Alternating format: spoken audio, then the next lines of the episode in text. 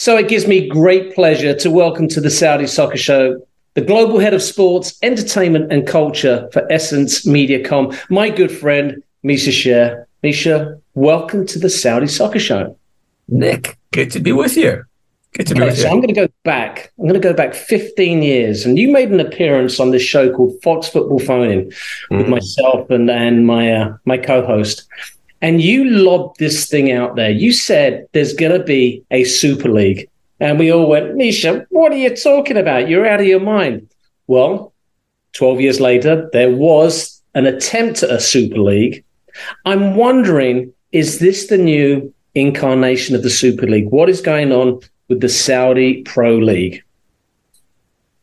Uh, well, you're right. I did say that about 15. I think it was 15, maybe even more. I think it might have been 2007, 2008, but it was around that time. But what I what I saw, well, like what what I could foresee happening at that time is that there were a lot of people, particularly from the U.S. at that point in time, that we didn't have the investment from the Middle East yet. Um, saw football, global football, as an opportunity, uh, as a really under under under leveraged asset. Let's just call it that in in in a in a in a business sense. Um, I saw a lot of people get involved who didn't particularly have football background or particular interest in the game, but you know perhaps have done well in business. So what it said to me at the time is that you know these people, um, and there will be more of them, are looking at something that they could potentially grow.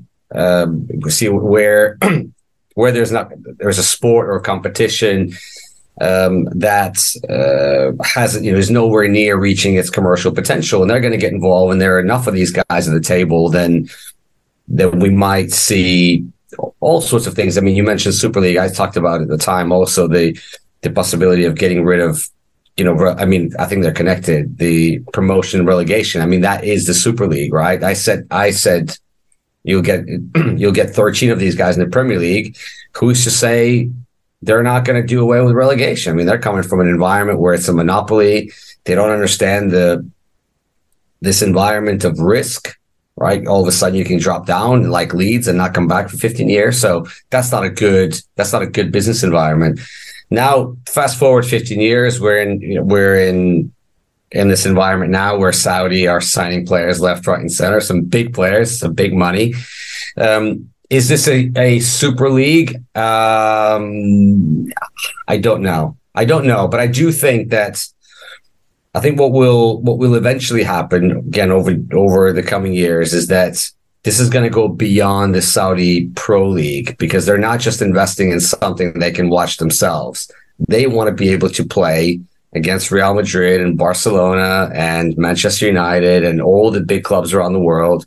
It's only a matter of time. Don't know when. I don't know if it's two years, five years, 10 years, but I can assure you that these guys are not just building a competition for their own audience.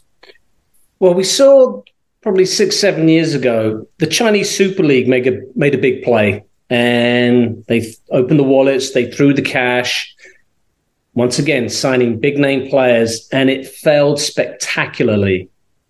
Do you think there's a chance that it, the same thing could happen to the Saudi Pro League, or is there just too much will, too much geopolitical uh, at stake in, in this particular play? Uh, good question. No, I don't think there's anything. Uh, I don't think we have anything to worry about with the with the Saudi Pro League. I mean, this is you know with China you had you had a, an individual who um, you know had a head of the party who decided that he wanted football to be you know to be a focal point of what they're doing. It wasn't part of a a broader. I don't think it was part of a broader um, vision of what China wanted to do on a global stage. It's a very different story. Um, when it comes to Saudi. If you think about what they're doing outside of football, they're bringing some of the biggest sporting events, whether that's boxing or football or Formula One, um, athletics. They are, you know, they want they want to become a hub for global sport, and they want to rival their regional um, uh, rivals, you know, Dubai and Abu Dhabi and Qatar now.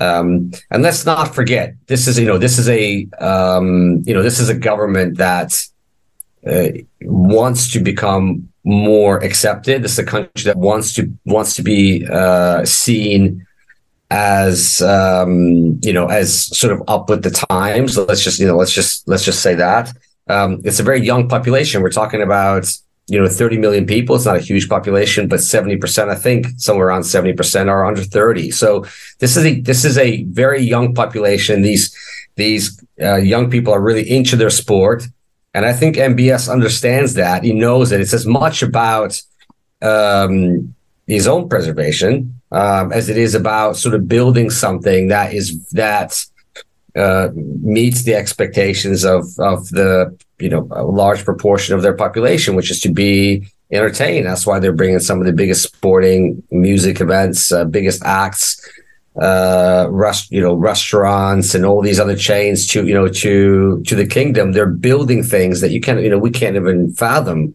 there. So I don't think it's a you know I don't think it's a flash in the pan kind of thing, and we'll we'll we'll see this for years to come. Now you mentioned MBS, and obviously he's certainly got some influence with PIF, the Public Investment Fund. So that brings me to the league itself. Obviously, there's four teams that are just very well funded. Does that does that change the integrity of the league, or do you think that it's now it's now an 18 team league? Does is is it like any team has a chance to win it, or, or, or are we looking at and you mentioned the word monopoly, a monopoly between four or five clubs. Yeah, look, I think look looking at the recruitment so far, it's difficult to see how any of these other teams outside of the ones that are recruiting all the players have any chance of of, of winning. It's just not. Uh, you know, you might get an odd result here and there, but over the course of the season, you're not going to be able to compete against those teams. So I'm not really sure what the what the longer term strategy is in terms of in terms of recruitment. But if you want, you look, you live, you know, you live in the states. You you know how it works with sports there. You know why sports succeeds.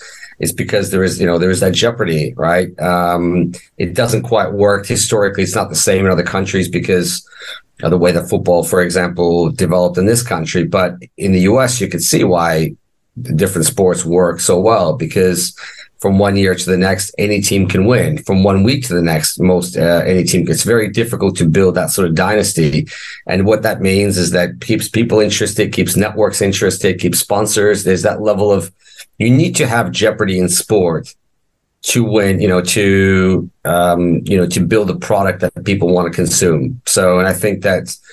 Uh, you know they're on that journey they're going to get things wrong along the way but i can you know but i can assure you that they're in this for the long haul and they'll get it right. Let's talk about money. The money that these players and these clubs are offering other clubs. I mean, the, the latest is Mo Salah. And Liverpool have said, we are not going to sell. The Saudi transfer window closes, I believe, on Thursday. When they are offering in the region of $200 million, how hard how hard is it for Liverpool to say no to that?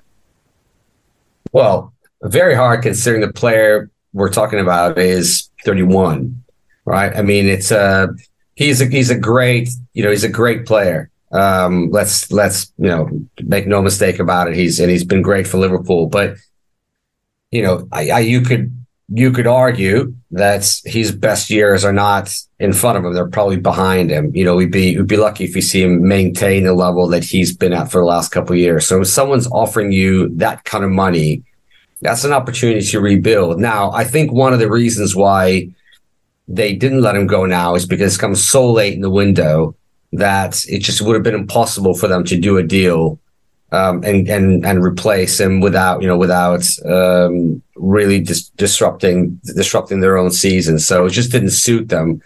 But do I think that you know this is going to be back on the cards in January? Yeah, I think it will.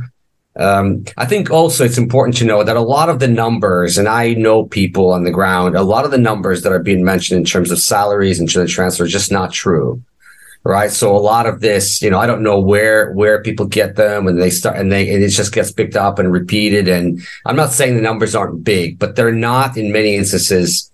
Uh, you get these memes, oh, Neymar's coming and he's getting paid X amount per minute per day. Those things are often not true.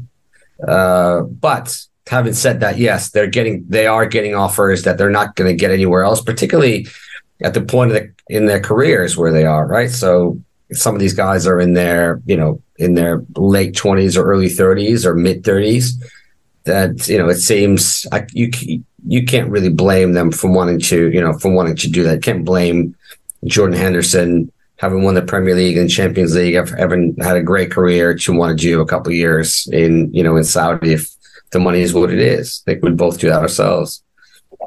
If we if we ranked kind of last question here, if we ranked the, the top five leagues in the world, would we say the Premiership is number one? Yes. La Liga number two? Yeah. But Bundesliga number three? Yeah. Serie A number four? Yeah. Yeah. What's number five? Uh, good question. I don't know. I think we probably have a few that are um, well. I, I think um, you, a league guy is probably still number five for the moment. For the moment, but I think in not too distant future, you're going to have potentially MLS. The way it's the way it's going, the players it's attracting. I think again, it's just a matter of time before um, before MLS is in, in that you know in that conversation. And who's to say it won't be it won't be the Saudi league? At the end of the day, people want to watch the best players, and if they can attract the best players, which they will, because you know we can, you might have, you might have a player. Juan Mata or someone like that who says, I'm not going to go there and I'll go to Japan. But that's an exception rather than the rule. I think most players, um, there's no loyalty in this game. The, the, the, the sort of money they're being offered. At the end of the day, it's a career and it's a short career for many. You can get injured and so on. So I think they will continue to attract top players. And then you have, when you have enough of them, and hopefully they will get spread out across the league. So you actually have a good league. People will tune into that. Um, now, it's for the moment, they're not in any international competition. So it's just a domestic league. So I think the next, you know, the next step for them will be playing in sort of club World Cups and and trying to get. They're already selling their television rights here. They're probably selling television rights in the U.S. Um, you know, the the priority will be to elevate the profile of, of the league and their teams. I mean, you and I will be sitting here in two, three years' time, and maybe we're not going to be talking about number five. We might be talking about number three or four. So who knows?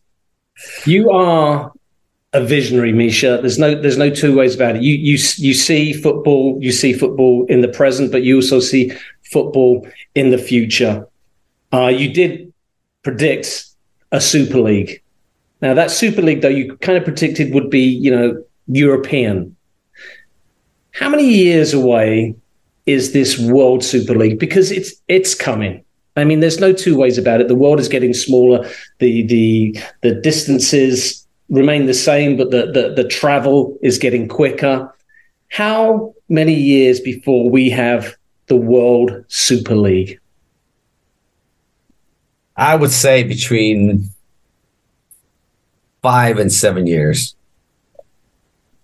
Wow. It's not. It's not going to happen in in the, in the in the short term. I don't think, um, but I think it will happen. I think it was just you know as you as you say there are lots of things that are that are at play here. Um, a lot of the sort of traditions that we've come to in this country or in some other countries we come to like and expect. I think those things evolve with time. Technology has a lot to do with that. You know, when you talk about, you know, when you actually think about the underlying call, underlying reasoning for the Super League, right? Put sort of some of them, some financial uh, some of the financial motivations aside, one of the one of the main uh, drivers behind this was the fact that a lot of these teams, Spain, you know, in Spain and Italy, um, you know, realize Juventus, they realize that you know they can only really uh, speak to a tiny proportion of their fans, you know, in the in the con- in the construct that they're in now. But they want, but they realize that the world is, you know, the world is small, right? Or is getting smaller. And their ability to tap into a lot of these different markets by changing the construct of what they're doing now is significant. The upside is big. Now, the way they went about it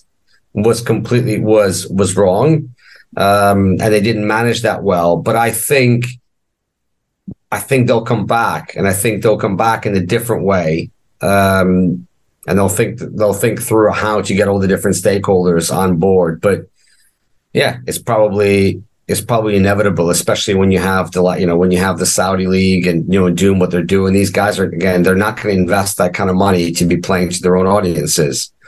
You know they're going to want to play in Madrid. They're going to want to play in London. So, um, and you know you and I both know that the American owners would be all about that. So, um, yeah, let's see. Let's see if I'm let's see if I'm right about that. Misha Sher, if people want to get a hold of you, where's the best place they can look you up? They can find me on uh, probably on Instagram. I've, I've taken myself off Twitter. It wasn't healthy. So Misha underscore sher seven is the best place to find me. You can find me on, yeah, that's probably the best place. Misha, thank you so much. And thank you from the soccer, the, the Saudi soccer show. We'll speak to you later. It's good to be with you. Thanks, Nick.